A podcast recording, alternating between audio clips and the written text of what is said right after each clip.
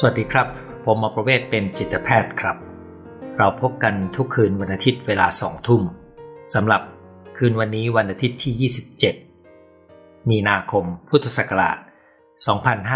2565 เรามีนัดกันในหัวข้อ เติมความรัก การยอมรับและความเชื่อมั่นให้กับตัวเอง โจทย์นี้เป็นโจทย์ที่เจอได้บ่อยนะครับ แล้วก็ในสมัยที่ผมฝึกอบรมเป็นจิตแพทย์ใหม่ๆ ซึ่งก็คือประมาณ 30 กว่าปีก่อนนั้นเนี่ยมันมีคำคำหนึ่งซึ่งตอนที่ผมอ่าน จะไม่ได้รู้สึกตื่นเต้นกับคำคำนั้นนะครับ แต่ในปัจจุบันเป็นคำที่รู้จักกันทั่วถึงเลย เด็กวัยรุ่นจบมาอยู่ในมหาวิทยาลัยนะครับ ใกล้จบก็จะพูดถึงคนทำงานรุ่น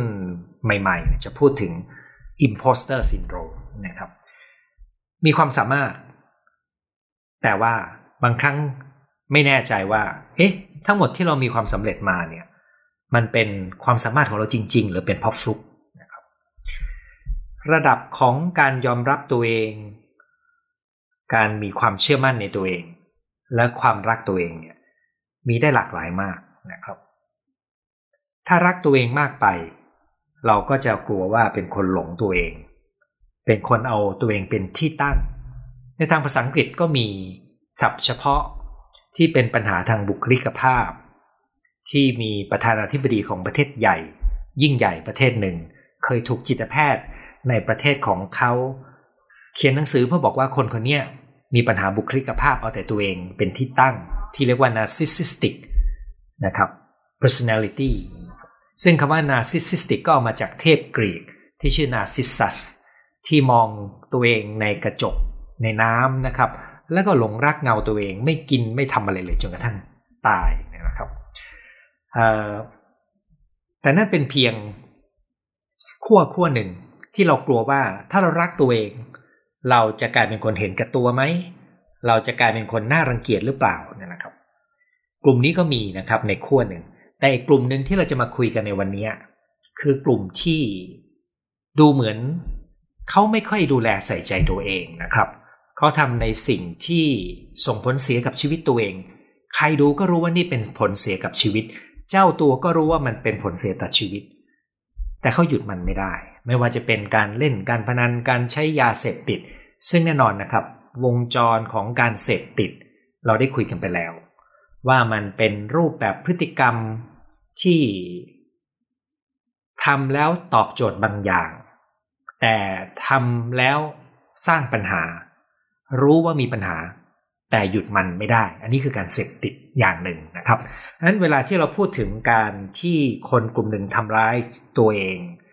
เอ่อฆ่าตัวตายแบบผ่อนส่งทำร้ายตัวเองแบบเรื้อรัง คนรอบข้างก็จะรู้สึกเอ๊ะเขาไม่รักตัวเองหรือไงนะครับ กินเหล้าเล่นการพนันนะครับ อดหลับอดนอน บ้างานก็ไม่รักตัวเองเหมือนกันได้คนภายนอกก็จะรู้สึกเจ้าตัวบางคนก็รู้สึกนะครับ ว่าเอ๊ะทำไมเราเราไม่สามารถที่จะตอบความต้องการ เราไม่รู้เลยว่าตัวเองต้องการอะไรเนี่ยนะครับ หัวข้อวันนี้จึงเป็นหัวข้อที่กว้างนะครับ แล้วก็สิ่งที่ผมจะคุยเนี่ยจะเป็นเหมือนความเข้าใจพื้นฐาน ที่จะช่วยให้เรารู้วิธีในการจัดการกับแรงกดดันที่ทำให้เราไม่เป็นตัวเอง ไม่ยอมรับตัวเอง ไม่มีความเชื่อมั่นในตัวเอง จนถึงกับทำสิ่งที่เป็นผลเสียกับตัวเองที่เรียกว่าไม่รักตัวเอง ในกลุ่มที่แสดงอาการออกมาเนี่ยนะครับเมื่อสักครู่นี้ผมได้พูดถึงกรณี imposter syndrome ซึ่งตอนผมอ่านผมไม่ได้สนใจมากนะครับ เพราะผมรู้สึกว่าคำว่าซินโดรมเนี่ยผมรู้เลยว่ามันเป็นเพียงการบรรยายอาการ แต่มันไม่ค่อยบอกที่มาที่ไปของกลไก สาเหตุแล้วก็ไม่ค่อยได้มีคำแนะนำในเชิงการรักษาได้มากนะครับ แต่มาในวันนี้เนี่ย เป็นคำที่ใช้กันมาก แล้วกลไกต่างๆ ทางจิตใจ ความเข้าใจเรื่องระบบชีวภาพ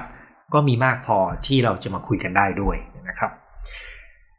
ในกลุ่มนี้นี่ก็คือกลุ่มที่ขาดความเชื่อมั่น อาจจะเป็นการขาดความเชื่อมั่น เฉพาะบางสถานการณ์ ซึ่งกรณีนี้มักจะอยู่ในกลุ่มของ imposter มากกว่านะครับอาจจะไม่ต้องเรียก imposter ก็ได้นะครับ แต่เขาจะมีอาการขาดความเชื่อมั่นในบางกรณี เช่นได้เลื่อนตำแหน่งขึ้นไปใหม่ นะครับเอ้เราเราเรามีความสามารถจริงไหมนะครับ เพราะเรากำลังจะต้องทำให้ได้มากกว่าเดิม และเกิดความ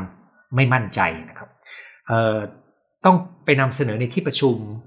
แล้วก็ต้องอยู่ในสถานการณ์ที่จะถูกคนประเมินตัดสินเขานะครับเสี่ยงกับการถูกปฏิเสธ ปฏิเสธความคิดปฏิเสธความสามารถของเขา หรือในเวลาที่ย้ายงานใหม่ ๆ แล้วก็ไปอยู่ในที่ที่ยังไม่ได้คล่องคุณเนี่ยนะครับ บางครั้งเราก็จะสูญเสียความเชื่อมัน่น ที่จริงปรากฏการแบบนี้มันก็เป็นเรื่องที่เกิดขึ้นได้ ทุกคนเวลาเปลี่ยนตำแหน่งย้ายงานก็ต้องมีความกังวลนะครับ แต่ในบางคนความกังวลนี้มันจะไปกระโดดไปถึงขั้นที่เหมือนกับในตัวเราไม่มีอะไรเลยเนี่ยนะครับ ก็จะมีความคิดชุดหนึ่งที่เกิดขึ้นในหัวได้นะครับว่าเอ๊ะเรามาถึงจุดนี้ได้ยังไงมันฟลุกนี่ คนอื่นจะต้องค้นพบความจริงแน่เลยว่าเราเนี่ยไม่ได้มีความสามารถอย่างนั้นนะครับ ซึ่งพอผมกำลังเรียบเรียงแนวคิดสำหรับการพูดวันนี้นะครับ ผมก็นึกขึ้นได้ถึงตัวเองครับว่า สมัยที่ผมจบแพทย์ใหม่ ๆ เนี่ย ผมมีความรู้สึกว่าเอ๊ะนี่เราจบมาจริงๆเหรอเนี่ยมันเหมือนฝันไปเลยนะครับ เอ๊ะเราเรียนแล้วอย่างกับความรู้ทั้งหมดเนี่ย มันยังไม่ค่อยมีเลยนะ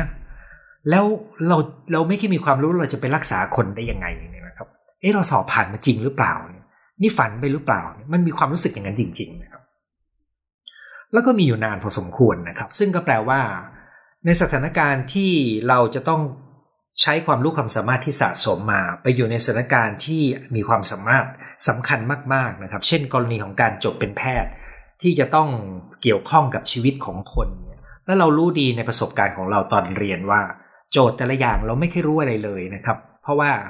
จบแพทย์6ปีนี่ยังไม่เคยรู้อะไรเลยนะครับ กว่าจะมาพอรู้เรื่องก็คือจบผู้เชี่ยวชาญนะครับ จบผู้เชี่ยวชาญใหม่ๆก็ไม่ได้รู้ลึกของเรื่องตัวเองนะครับ ต้องใช้เวลาสะสมประสบการณ์ไปอีกสิปีนะ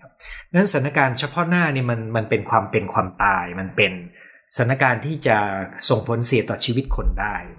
อันนี้ก็เป็นอีกกรณีหนึ่งโดยรวมๆแล้วผมกำลังเปิดประเด็นนะครับว่าสถานการณ์ที่ผมจะคุยกันในวันนี้ก็คือสิ่งที่ทำให้คนเราเกิดความไม่เชื่อมั่นตัวเอง หรือไม่ค่อยยอมรับในตัวเอง ไปจนถึงกับกรณีที่ไม่ค่อยรักตัวเองเนี่ยมันมีกลไกอะไรนะครับ แล้วกลไกนี้เนี่ย ถ้าเราตระหนักว่ามันมีอยู่ในตัวเราเนี่ย เราจะจัดการมันได้ยังไงนะครับ แล้วตอนตอบปัญหาคำถามเฉพาะตัว ค่อยไปใช้เป็นตัวอย่างละกันนะครับเอาละผมจะถอยย้อนกลับไปเลยนะครับว่า ความเชื่อมั่นในตัวเอง การยอมรับตัวเองและความรักตัวเองเป็นเนี่ย มันมีจุดเริ่มต้นได้ยังไงเริ่มต้นจากวัยเด็กอีกแล้วครับ ในวัยเด็กนะครับ มนุษย์มีลักษณะพิเศษอย่างหนึ่งก็คือ เด็กที่เป็นลูกของมนุษย์เนี่ยนะครับ ไม่เหมือนกับสัตว์ที่มันคลอดมาแล้วบางตัวมันลุกเดินได้เลยนะครับ ถ้าคุณเคยไปเห็นสัตว์ที่อยู่ในทุ่งหญ้าที่มันมีเสือสิงโตคอยจะจ้องกินเนี่ยนะครับ สัตว์ประเภทนั้นเนี่ยคลอดปุ๊บมันจะลุกขึ้นได้เดินได้ภายในเวลาไม่นานเลยนะครับ เพราะนั่นเป็นการอยู่รอด แต่มนุษย์เนี่ยคลอดมาแล้วนะครับ ออกจากท้องแม่แล้ว ช่วยเหลือตัวเองอะไรไม่ได้เลยนะครับ แล้วก็กว่าที่จะ เลี้ยงดูตัวเองได้กว่าที่จะล่าสัตว์หาอาหารกินเองได้ก็ต้องโตพอสมควรนะครับฉะนั้นธรรมชาติของมนุษย์ก็เป็นเป็นสิ่งมีชีวิตที่ต้องการความรัก ความใส่ใจ ต้องการการยอมรับ อันนี้คือสภาวะจิตใจของเด็กน้อยที่จะต้องมีนะครับ แล้วกระบวนการที่เขาถูกเลี้ยงดูมาเนี่ยซึ่งพ่อแม่ก็จะเลี้ยงดูด้วยความมีกฎเกณฑ์บางอย่างที่เรียนรู้มาว่า มันจะช่วยให้ลูกปลอดภัยนะครับ มีความคาดหวังที่จะสอนลูกให้ได้ดี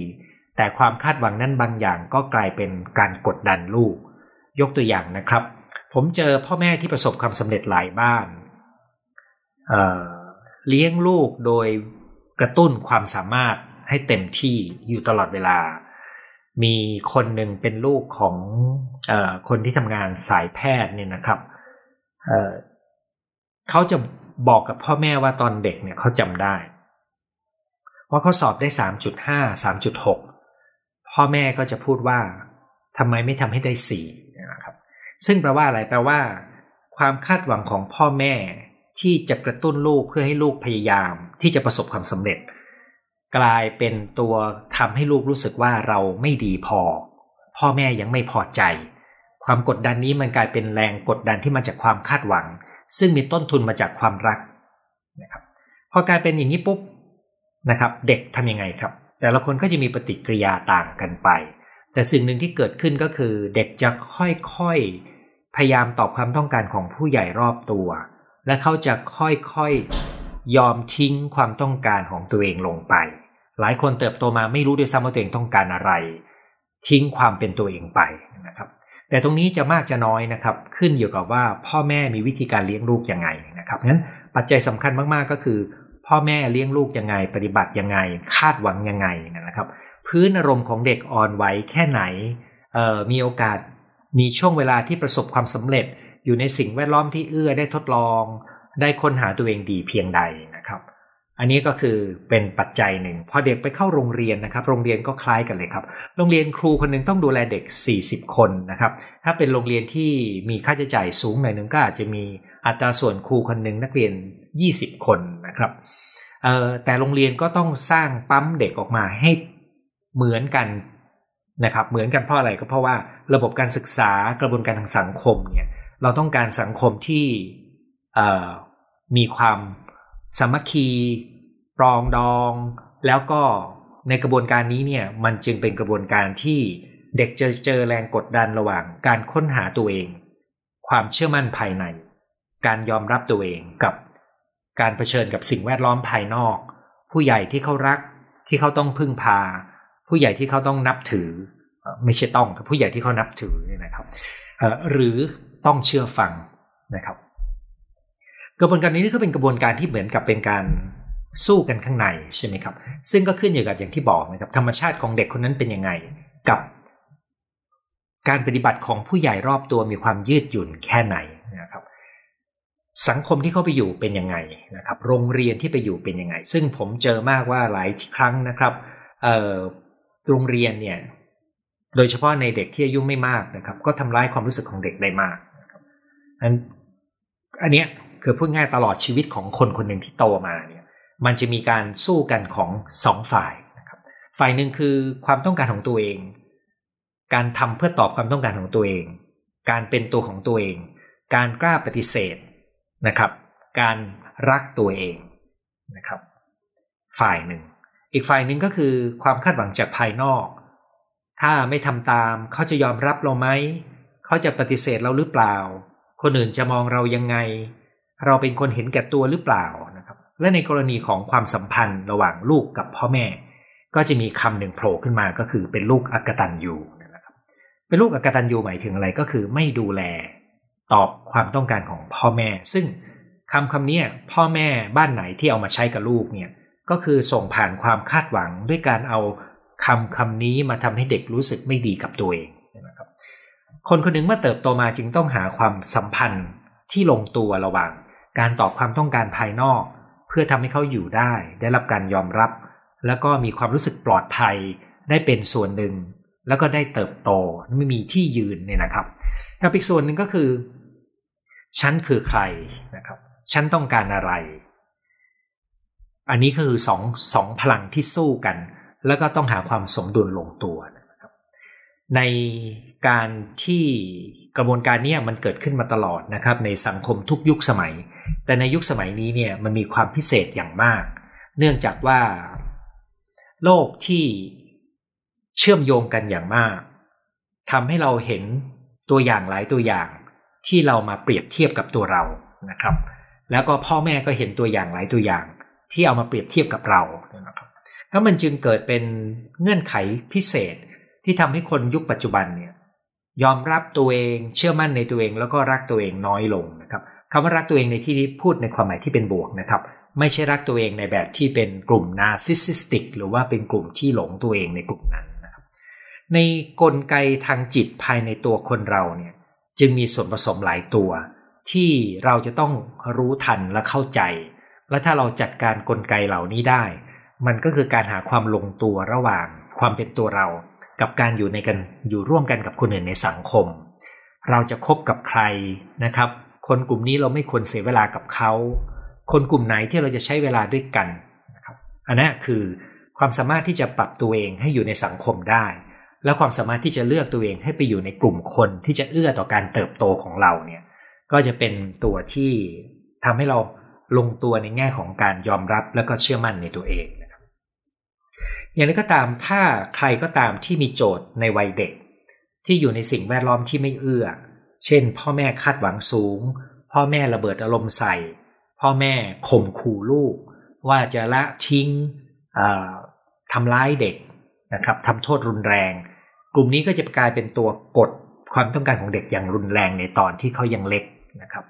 ซึ่งเมื่อเจอพวกคนเหล่านี้เมื่อโตเป็นผู้ใหญ่นะครับเขาจะเป็นคนที่เก็บกดความโกรธอยู่ภายในนะครับ เพราะเขาโกรธไม่ได้นะครับเขาจะเก็บกดความโกรธไว้ภายใน แล้ว กระบวนการเยียวยาอีกหนึ่งที่จะปลดปล่อยเขาออกมาได้ก็คือ ให้เขาสัมผัสได้ถึงความโกรธภายในอย่างถูกวิธีนะครับ แต่นี่เป็นตัวอย่างว่าถ้าเด็กถูกสิ่งแวดล้อมที่คุกคามมากๆ เด็กจะสูญเสียความเป็นตัวเองอย่างรุนแรง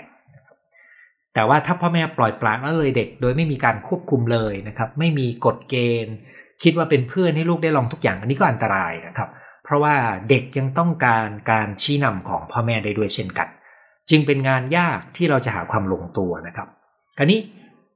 พ่อแม่ก็อาจจะตระหนักครับว่าจะเลี้ยงลูกยังไงได้ดีขึ้น ถ้าตระหนักในกลไกเหล่านี้นะครับนั้นกลไกที่ผมกำลังจะพูดวันนี้เนี่ยจึงเป็นสิ่งที่เราใช้ในการประเมินตัวเอง ใช้ในการปรับเพื่อยอมรับตัวเอง เพื่อรักตัวเองเป็นได้มากขึ้น หรือเป็นนกลไกที่เราจะตระหนักว่าถ้าเรามีลูกหลานหรือมีลูกศิษย์เนี่ยสิ่งเหล่านี้มีอยู่ในใจเขา ให้เราตระหนักด้วยว่าสิ่งที่เราปฏิบัติกับเขาพูดกับเขาเนี่ยมันกำลังส่งผลยังไงกับกลไกทางจิตภายในตัวเขาเอาละตอนนี้ผมจะมาลงกลไกที่หวังว่าจะฟังไม่ยากเกินไปนะครับ พยายามทำให้ง่าย แล้วก็พยายามทำให้จับทางถูก ด้วยการเห็นที่มาที่ไปมาถึงตรงนี้นะครับ กลไกอย่างแรกนะครับที่จำได้ง่ายเลยก็คือ เมื่อเด็กคนหนึ่งเติบโตมาแล้วต้องเผชิญกับความคาดหวังของคนรอบตัวนะครับ ซึ่งผมได้ย้ำนะครับว่า ส่วนใหญ่แล้วความคาดหวังของพ่อแม่ เป็นความคาดหวังที่มาจากความห่วงใยหลายครั้งเป็นความรักแบบพ่อแม่ที่ไม่ได้ตระหนักมากนักนะครับ ซึ่งหลายครั้งมันอาจจะทำลายลูกได้โดยไม่รู้ตัวเช่นกัน แต่มันมีความคาดหวังอยู่ครับนั้น ความคาดหวังของผู้ใหญ่รอบตัวเนี่ย มันจะส่งผลทำให้เด็กค่อยๆพัฒนา ความคาดหวังที่เขามีกับตัวเองนะครับ มีหลักง่าย ๆ คือความคาดหวังที่พ่อแม่มีต่อเด็ก จะกลายเป็นความคาดหวังที่เด็กมีกับตัวเอง มันส่งผ่านกันประมาณนั้นนะครับนั้นพ่อแม่ที่คาดหวังลูกสูง ลูกก็จะคาดหวังตัวเองสูง แล้วก็ลูกก็จะไม่ค่อยมีความสุขนะครับ นั่นก็มีกลไกที่หนึ่งอยู่ในใจเขาแล้วคือ ความคาดหวังที่เขามีกับตัวเอง ซึ่งซื้อโปรแกรมมาจากพ่อแม่และผู้ใหญ่รอบตัวนะครับ แน่นอนนะครับ เราไม่ได้แปลว่าเราต้องยอมรับมันทั้งหมด นั่นเป็นเหตุที่เราต้องฟังคุยกันในวันนี้นะครับ แต่คนส่วนหนึ่งไม่รู้ตัวได้ซ้ำว่าตัวเองคาดหวังตัวเองยังไงต่อมาก็คือกลไกนี้คือเขาจะเริ่มเด็ก ๆ จะเริ่มรู้ว่าผู้ใหญ่คาดหวังอะไรเขาต้องการให้เขาทำยังไง ซึ่งตัวนี้ก็คือคนเราก็จะเริ่มอ่านความต้องการและความคาดหวังของคนอื่น คนอื่นเขาคาดหวังอะไรเรานะครับ แล้วก็ทุกคนก็จะมีอีกตัวหนึ่งคือความคาดหวังที่เรามีกับคนอื่นนะครับมันมีสามความความคาดหวังนะครับ คาดหวังที่เรามีกับตัวเองนะครับคาดหวังที่เรามีกับคนอื่น และคาดหวังที่คิดว่าคนอื่นมีกับเรา ในความคาดหวังสามตัวนี้เนี่ยคุยกันได้เป็นชั่วโมงนะครับ มันคือกลไกสำคัญมาก ๆ ที่เป็นแรงกดดันตัวเรา แรงกดดันที่ทำให้เราพยายามปรับตัวเข้ากับสังคม แต่ปัญหาของเรื่องนี้ก็คือนี้ครับ ความคาดหวังที่มีในใจเรานี้เนี่ย มันไม่ใช่สิ่งที่เรารู้ตัว มันไม่ได้อยู่ในจิตรู้สำนึกนะครับ มันเป็นความคาดหวังที่ปนปนกันในระดับลึกๆนะครับ เช่น เราคาดหวังให้คนรักเรายอมรับเรา และความคาดหวังนี้ก็มีมากเกินไป ในระดับที่เรากลัวมากถ้าคนจะปฏิเสธ แม้คนคนนั้นจะไม่มีความสำคัญอะไรกับชีวิตของเรา เมื่อไหร่ก็ตามที่เราตระหนักว่าเอ๊ะเราไม่เห็นต้องคาดหวังว่าเขาจะต้องยอมรับเราเลยนะครับ เมื่อนั้นเราจะเป็นอิสระจากการที่เราต้องไปอยู่ในความสัมพันธ์นั้นและในความคาดหวังสามตัวเนี่ยก็จำง่ายๆครับ มันมีความคาดหวังอยู่ชุดหนึ่งอยู่ในใจเรา ซึ่งจะกลายเป็นแรงกดดันต่อเรานะครับ เวลาเราไปในที่ประชุมนะครับ เวลาเราเลื่อนตำแหน่ง เวลาที่เราทำอะไรก็ตาม เราก็จะกังวลต่อความคาดหวังของคนอื่นที่มีต่อเรา เขาจะคิดยังไงกับเรา เขาจะประเมินเรายังไง เขาจะชอบเราไหม เขาจะปฏิเสธเราหรือเปล่า เราจะได้รับการโปรโมทเลื่อนขั้นเงินเดือนไหม เราจะสอบผ่านไหม สิ่งเหล่านี้เราต้องเผชิญกับการตัดสินของคนอื่นตลอด ซึ่งก็จะปนกันกับความคาดหวังนะครับที่เรามีกับตัวเองที่เรามีกับคนอื่น และที่คิดว่าคนอื่นเขากำลังมีกับเราอันนี้คือกลไกที่หนึ่งที่ในงานของการทำจิตบำบัดเนี่ยส่วนใหญ่แล้ว การทำให้เราตระหนัก คนที่มาหาตระหนักในความคาดหวังที่มีในใจเขาสามตัวเนี่ย ก็จะเป็นตัวหนึ่งที่มีความสำคัญมาก เป็นกระบวนการที่สำคัญมาก คุณลองดูนะครับ เวลาที่คุณไปเชิญไปเผชิญอยู่ในสถานการณ์ที่คุณรู้สึกกังวลใจรู้สึกไม่มั่นใจเนี่ยคุณลองเช็คความคาดหวังที่คุณมีกับตัวเองความคาดหวังที่คุณมีกับคนที่คุณไปเกี่ยวข้องด้วย แล้วคุณเข้าใจว่าคนอื่นเขาคาดหวังอะไรคุณ อันนี้คือกลไกที่ อยากให้รู้ไว้กลไกที่หนึ่งนะครับกลไกกลุ่มที่สองนี่เป็นนกลไกทางจิตใจตามธรรมชาติ ที่มนุษย์ทุกคนต้องการการยอมรับต้องการได้เป็นส่วนหนึ่งต้องการการเข้าพวก ซึ่งนี่มันเป็นแรงขับเคลื่อนที่มาจากธรรมชาติของมนุษย์ที่ต้องอยู่ร่วมกัน และในยุคสมัยปัจจุบัน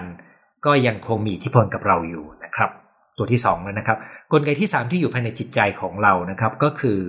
ในกระบวนการที่เราเริ่มสร้างความคาดหวังที่มีกับตัวเองเนี่ย เราจะเริ่มสร้างเสียงวิจารณ์ตัวเองขึ้นมานะครับ เสียงคอยพูด คอยวิจารณ์ตัดสินตัวเอง ซึ่งมีเจตนาดีเพื่อป้องกัน ไม่ให้เราถูกคนอื่นปฏิเสธ เราก็เลยต้องว่าตัวเองก่อนนะครับ เอาประมาณนี้ก่อนนะครับ และกลไกที่ 4 นะครับ คือกลไกในเรื่องของการคิดเปรียบเทียบ ซึ่งตัวนี้คือตัวจักใหญ่มากของโลกยุคปัจจุบันที่ทำให้คนเรารู้สึกว่าตัวเองไม่ดีพอ ไม่น่าไม่ไม่น่าพอใจ ไม่มีอะไรดี ก็คือ มนุษย์โดยธรรมชาตินี่อยู่กันเป็นกลุ่ม กลุ่มหนึ่งใหญ่ที่สุดที่มีก็คือประมาณ 200นะครับ เชื่อว่ากลุ่มที่มนุษย์อยู่ร่วมกันในประมาณ 200 คน แต่โลกยุคปัจจุบันเนี่ยรู้จักคนเยอะไปหมดเลยนะครับ มันก่อให้เกิดกระบวนการเปลี่ยนแปลงขอบเขตการเปรียบเทียบนะครับ จากเดิมที่เราเปรียบเทียบกับคนในหมู่บ้านเล็ก ๆ เราก็ไม่รู้สึกด้อยอะไรมาก เธอเก่งอย่างนั้น ฉันเก่งอย่างนี้นะครับ มันก็ เฉลี่ยเฉลี่ยกันไปนะครับ เราอาจจะรู้สึกด้อยกว่าในเรื่องนั้นกับคนนี้นะครับ แต่การเปรียบเทียบนี่มันเป็นอย่างหนึ่งที่ทำให้มนุษย์พยายามจะเช็คว่าเอ๊ะเราฉันยังอยู่เกาะกลุ่มอยู่ไหมฉันยังเป็นส่วนหนึ่งของกลุ่มได้ไหมแต่มันเกิดการที่เราพัฒนามาอยู่ในพื้นที่ที่ความคิดเปรียบเทียบนี่มันมีความเข้มข้นรุนแรงมากขึ้น เช่นเมื่อเราถูกเติบโตมาในสิ่งแวดล้อมที่พ่อแม่ พูดเปรียบเทียบเรากับคนอื่น ซึ่งทำให้เรารู้สึกด้อยค่าลงนะครับ หรือการที่เราดูโซเชียลมีเดียแล้วรู้สึกว่าชีวิตคนอื่นมันดีกว่าชีวิตเรา คนอื่นมีความสำเร็จมากกว่าเรา คนอื่นรวยกว่าเรา คนอื่นสวยกว่าเรา หล่อกว่าเราเนี่ยนะครับ ไอ้ตัวนี้ก็ทำให้เรารู้สึกแย่กับตัวเองนะครับนี่เป็นนกลไกที่มีความสำคัญ และกลไกสุดท้ายนะครับ เพื่อไม่ให้มันซับซ้อนเกินไปนะครับกลไกสุดท้ายเนี่ยก็คือกลไกที่เรียกว่าแนวโน้มตามธรรมชาติที่มนุษย์จะสนใจเรื่องที่เป็นเรื่องลบ และจดจำเรื่องลบได้ดีกว่าเรื่องบวกนะครับเช่นอะไรบ้าง สมมติว่ามีคน 20 คนเอ่อ18 คนชื่นชมเรามากเลย ส่งจดหมายส่งโน้ตมาชื่นชมเราตอนที่เราไปนำเสนอในที่ประชุม หรือตอนที่เราขึ้นพูดในเวที หรือตอนที่เราทำอะไรสักอย่างหนึ่งนะครับ แต่มีอยู่สองคน คนหนึ่งให้ข้อคิดกลางๆ ว่าเออตรงนี้ท่านดีนะ แต่ตรงนี้น่าจะปรับปรุงนะครับ อีกคนหนึ่งอาจจะพูดแบบ ต่อว่าจู่โจมหน่อยหนึ่งนะครับ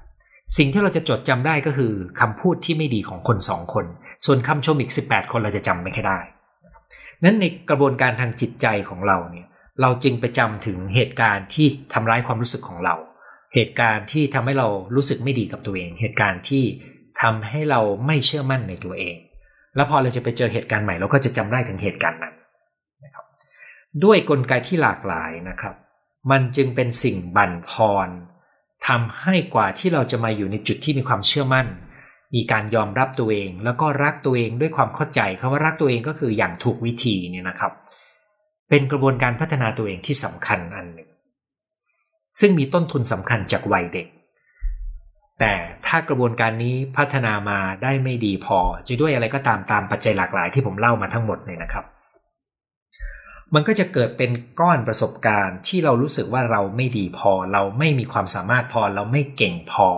เราไม่เป็นที่รัก เราไม่เป็นที่ยอมรับเราหน่ารังเกียจไม่มีใครเอาเรานะครับ พยายามไปก็ไม่มีประโยชน์และนั่นก็เป็นที่มาของการที่เราจะเจอ คนที่ไม่ค่อยยอมรับตัวเอง เกลียดตัวเองทำในสิ่งที่ให้ร้ายทำร้ายตัวเอง หรือคนที่ไม่เป็นตัวของตัวเองนะครับ ยอมคนอื่นมาก หรือคนที่สูญเสียความเชื่อมั่น ไปจนถึงกับคนที่สูญเสียพลังในการดำเนินชีวิต ขึ้นอยู่กับว่าเรื่องราวทั้งหมดที่ผมพูดไปในปัจจัยหลากหลายเนี่ยมันเบาหรือมันแรงนะครับคราวนี้ด้วยความตระหนักในกลไกนี้นะครับ เราจะทำอะไรได้บ้าง ผมก็จะไล่วิธีการที่เราจะทำได้ ซึ่งจะเป็นหลักการนะครับ คุณลองฟังแล้วก็คิดตามนะครับ ผมจะพยายามผสมตัวอย่างให้ฟังไปด้วย ข้อแรกเลยนะครับ ไล่ไปตามปัจจัยเมื่อสักครู่นี้เลยครับ ก็คือตระหนักในความคาดหวังที่มีอยู่ในใจตัวเอง แล้วนำความคาดหวังที่มีกับตัวเองนำความคาดหวังที่คิดว่าคนอื่นมีกับเรา หรือความคาดหวังที่เรามีกับคนอื่นขึ้นมากลางให้รู้นะครับ เช่น สมมติเราโตมาเป็นผู้ใหญ่ล้วแล้วเรายังอยากจะให้พ่อแม่รักนะครับ แน่นอนทุกคนอยากให้พ่อแม่รัก แต่บังเอิญนะครับ พ่อแม่รักพี่น้องของเราไม่เท่ากัน เขารักพี่ชายมากกว่าเราซึ่งเป็นลูกสาวเออคุณพ่อรักลูกสาวมากกว่าเราซึ่งเป็นลูกชายเนี่ยนะครับ เราก็ยังหวังว่าเขาจะรักเรานะครับ ยังน้อยใจอยู่ดีไอ้ตัวเนี้ยให้เราตระหนักว่าอ๋อเรามีความคาดหวังว่าเขาจะรักเท่ากัน ซึ่งแต่ความเป็นจริงคือรักไม่เท่ากัน ถ้าเราสามารถผ่านกระบวนการ จนถึงจุดหนึ่งยอมรับความจริง ว่านี่เป็นข้อจำกัดของพ่อแม่เรา ทันทีที่เราปลดล็อกตัวนี้ได้ มันก็จะปลดภาระภายในใจเป็นลูกหนึ่งนะครับหรือถ้าเราตระหนักในความคาดหวังของตัวเอง เช่น เราควรจะต้องผมมีเพื่อนคนหนึ่งนะครับ ตอนที่เรียนด้วยกันเนี่ยจำได้ว่าเขาได้เขาได้ A ทุกตัว แล้วได้ B ตัวหนึ่งนะครับ B boy นะครับได้ B ตัวหนึ่งเขาร้องไห้แล้วเขารู้สึกว่าเขาเขากลัวทำให้พ่อแม่เสียใจอ่าฟังดูนึกออกเลยใช่ไหมครับ อันนี้คือความสมบูรณ์แบบที่กดดันตัวเอง ตรงกันข้ามกับผมนะครับ ผมเนี่ยมี C เกือบครบทุกตัวนะครับ แล้วก็มีตัวที่แยกกว่านั้นหน่อยหนึ่งในปีหนึ่งนะครับ ระหว่างที่กำลังปรับตัว ผมดีใจมากเลยครับ ว่าเฮ้ยเรารอดแล้วดังนั้นไอ้ตัวความคาดหวังที่เรามีกับตัวเองเนี่ยมันจึงเป็นตัวบ่งบอกว่าเราเราจะสุขง่ายหรือเราจะเครียดง่าย แต่ก็เป็นตัวบ่งบอกว่าเราจะมีความสำเร็จสูงหรือมีความสำเร็จไม่สูงนะครับตัวการปรับความคาดหวังที่มีกับตัวเองจึงมีผลต่อแรงกระตุ้นตัวเราที่พอเหมาะ ไม่กดดันมากไป แต่ก็ไม่ไม่ทำให้เราไม่คาดหวังอะไรเลย เพราะนั่นทำให้ชีวิตมันไม่มีพลังในการขับเคลื่อนทำความคาดหวังในใจตัวเอง ให้ตรันกระจ่างว่าเรากำลังคาดหวังตัวเองอะไร เรากำลังเห็น เรากำลังคาดหวังคนอื่นยังไง แล้วเรากำลังคิดว่าคนอื่นคาดหวังอะไรเรา แล้วเราต้องตอบสักแค่ไหน ถ้าคุณทำข้อนี้ได้สักข้อหนึ่งในวันนี้นะครับ ถือว่าไลฟ์ครั้งนี้มีประโยชน์เพียงพอแล้ว ผมพอใจแล้วนะครับแต่ผมโลภมากครับ ผมขอพูดต่อนะครับ ถ้านอกเหนือจากที่คุณรู้ความคาดหวังตัวเองแล้ว คุณยังต้องรู้ว่าแนวโน้มเราเราต้องการการยอมรับ แต่ในความเป็นจริงก็คือมันเป็นไปไม่ได้ ที่เราจะได้รับการยอมรับจากคนทุกคนในชีวิตของเรา นะครับแล้วก็ต้องรู้อีกอย่างหนึ่งว่า การยอมรับจากคนอื่นเนี่ยถ้ามีได้ก็ดีนะครับแต่ชีวิตของเราในโลกยุคปัจจุบันเนี่ยมันไม่ได้มีความสำคัญคอขาดบาดตาย เหมือนกับในอดีตตอนที่เรายังต้องอยู่ในที่ธรรมชาติ ถ้าพวกไม่เอาเราขับเราออกจากกลุ่มเราตายเนี่ยนะครับ ตอนนี้พวกไม่เอาเรา เออเราก็ไปหาพวกใหม่ได้ เราก็ไปหาที่ยืนใหม่ได้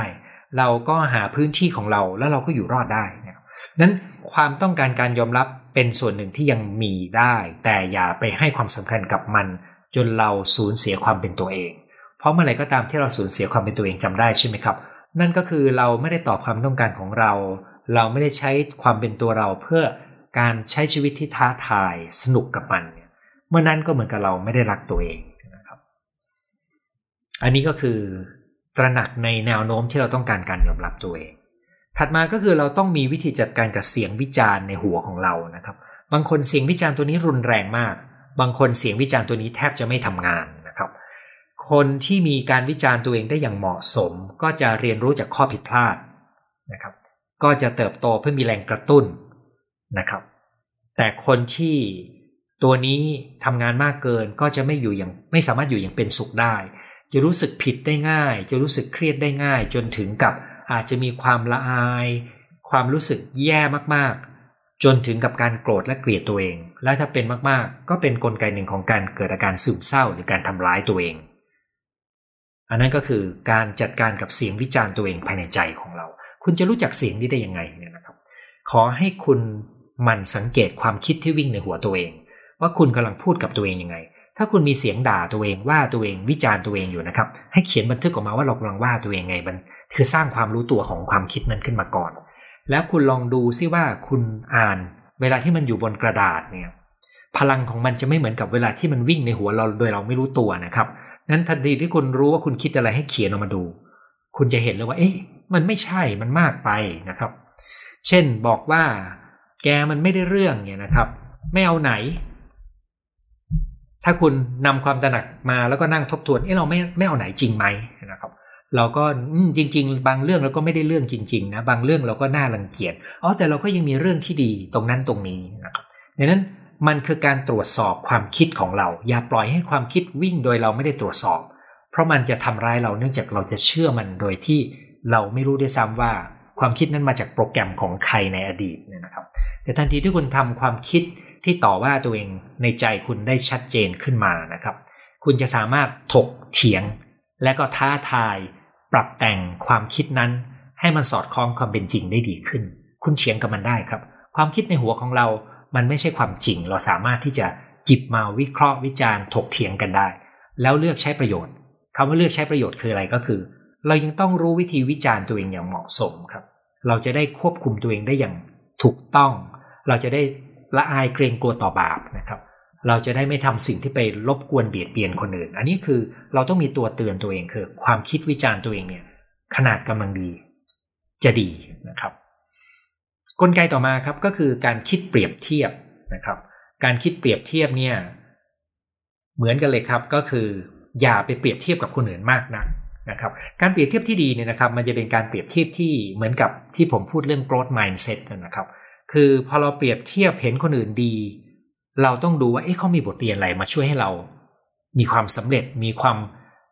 ก้าวหน้าได้อย่างเขาบ้าง ไม่ใช่มองปุ๊บเรารู้สึกแปลว่าแย่แล้วแปลว่าเราไม่มีคุณค่า อันนั้นเป็นเป็น fix mindset ใช่ไหมครับ แต่ถ้าเราจะเป็น growth mindset เป็นกระบวนการทางความคิดที่เห็นความสำเร็จของคนอื่น เรา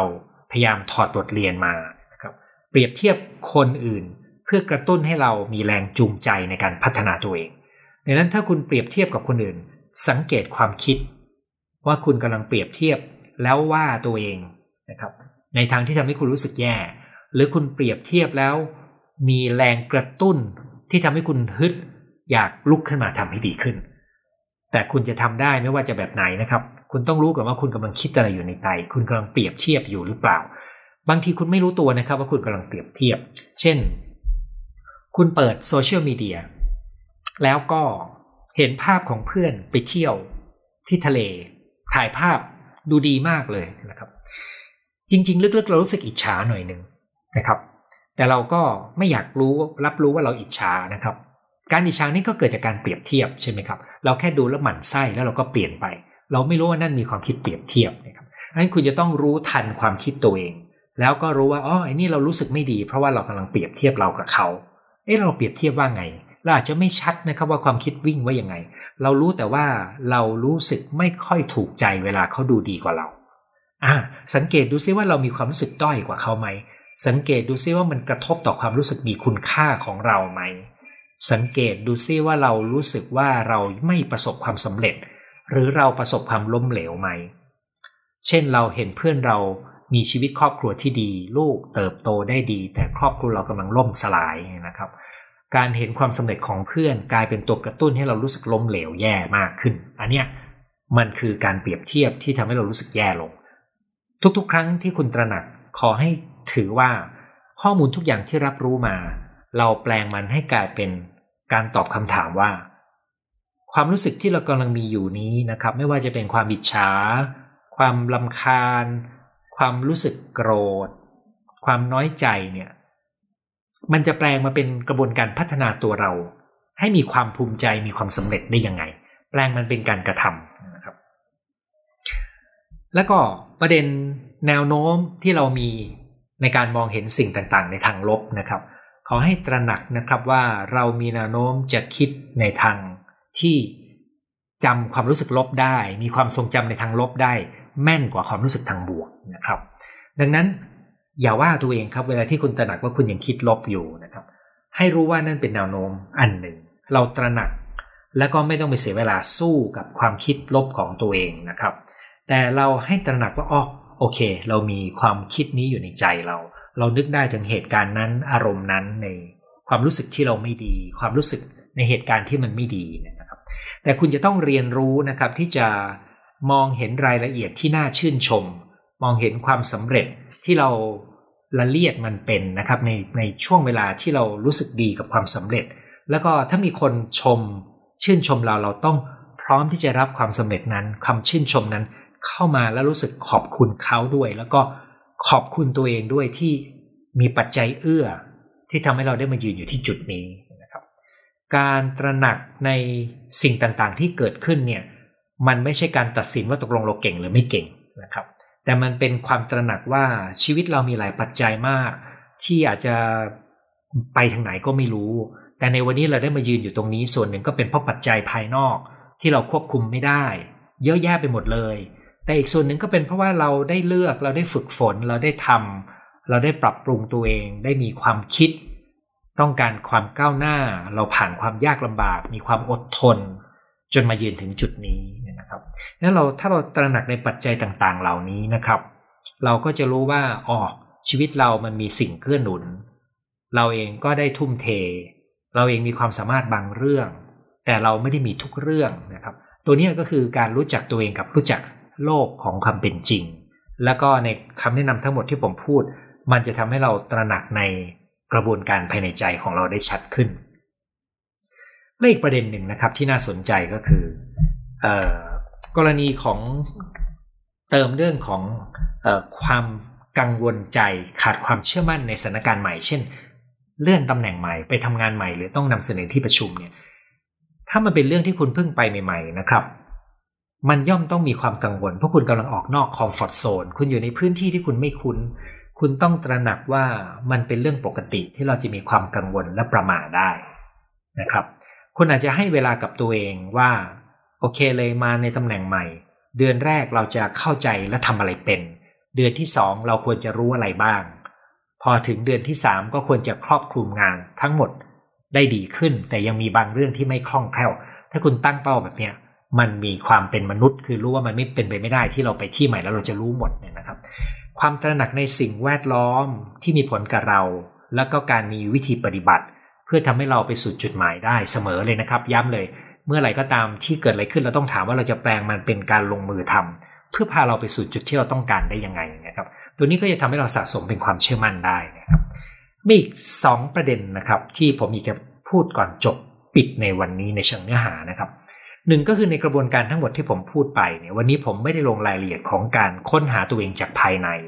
ว่าเราทำอะไรได้ดีเรารักอะไรนะครับ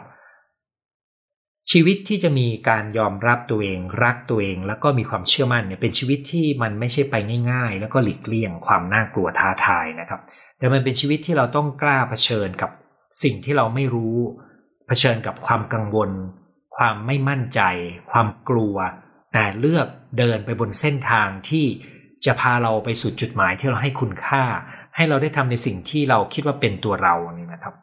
เมื่อเราได้ฝึกฝน มันก็จะทำให้เราเข้าถึงศักยภาพภายใน และการใช้ศักยภาพภายในได้อย่างถูกต้องมันจะนำไปสู่ความสำเร็จ และความสำเร็จที่เกิดขึ้นก็จะนำมาสู่ความเชื่อมั่น ความภูมิใจ และการรักตัวเองนะครับ มันจึงเป็นปฏิสัมพันธ์ระหว่าง กระบวนการจัดการภายในกับการเผชิญกับโลกภายนอก ซึ่งเต็มไปด้วยความไม่แน่นอน ตรงนี้ก็คือปัจจัยมันหลากหลายมาก และในวันนี้คุณจะเห็นปัจจัยเยอะแยะเลยนะครับ คุณค่อยๆ ไล่ไปอาจจะต้องฟังซ้ำหน่อยหนึ่งแล้วลองสังเกตทีละก้อนทีละก้อนนะครับ คุณจะเริ่มเห็นว่าคุณสามารถรู้ได้ว่าอะไรทำให้คุณรู้สึกแย่กับตัวเองได้ดีขึ้นและสุดท้ายนะครับ บนเส้นทางทุกอย่างที่เราคุยกันมา เราจะค่อยๆเข้าใจตัวเรามากขึ้น เราจะค่อยๆเข้าใจธรรมชาติของคนอื่นมากขึ้น และในเวลาที่เราเจอกับความยากลำบาก เราจะเยอะเริ่มเข้าใจว่าเรา ต้องยอมรับอะไร ที่เราไม่ชอบ เราจะต้องฝืน ลงมือทำเพื่อจะได้ฝ่าวงล้อม หรือเพื่อพลิกสถานการณ์นั้นออกไปได้ แล้วถ้าเราผ่านกระบวนการนี้นะครับ เราก็จะเกิดความเข้าใจมนุษย์คนอื่น เพื่อนร่วมโลก ที่เราจะมีความเมตตาต่อกันและเมื่อไหร่ก็ตามที่คุณเชื่อมโยงความรู้สึกได้ระหว่างคุณกับคนอื่นด้วยความเข้าใจและเมตตากันได้นะครับ คุณจะกลับมารู้สึกดีกับตัวเองด้วยครับ เพราะว่าการเชื่อมโยงของมนุษย์ต่อมนุษย์ ที่เราเป็นฝ่ายช่วยเหลือหรือเกื้อกูลและกันให้เนี่ยมันทำให้เรารู้สึกดีกับตัวเองด้วยครับ